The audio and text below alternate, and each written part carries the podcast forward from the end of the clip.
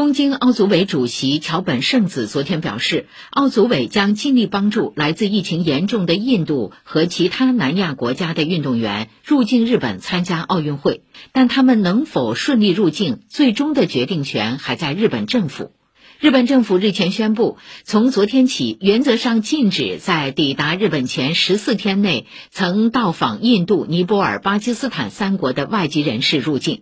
此外，东京奥组委首席执行官武藤敏郎透露，参加东京奥运会和残奥会的官员数量将从原来预计的大约十八万人减少到九万人，但运动员的数量保持不变。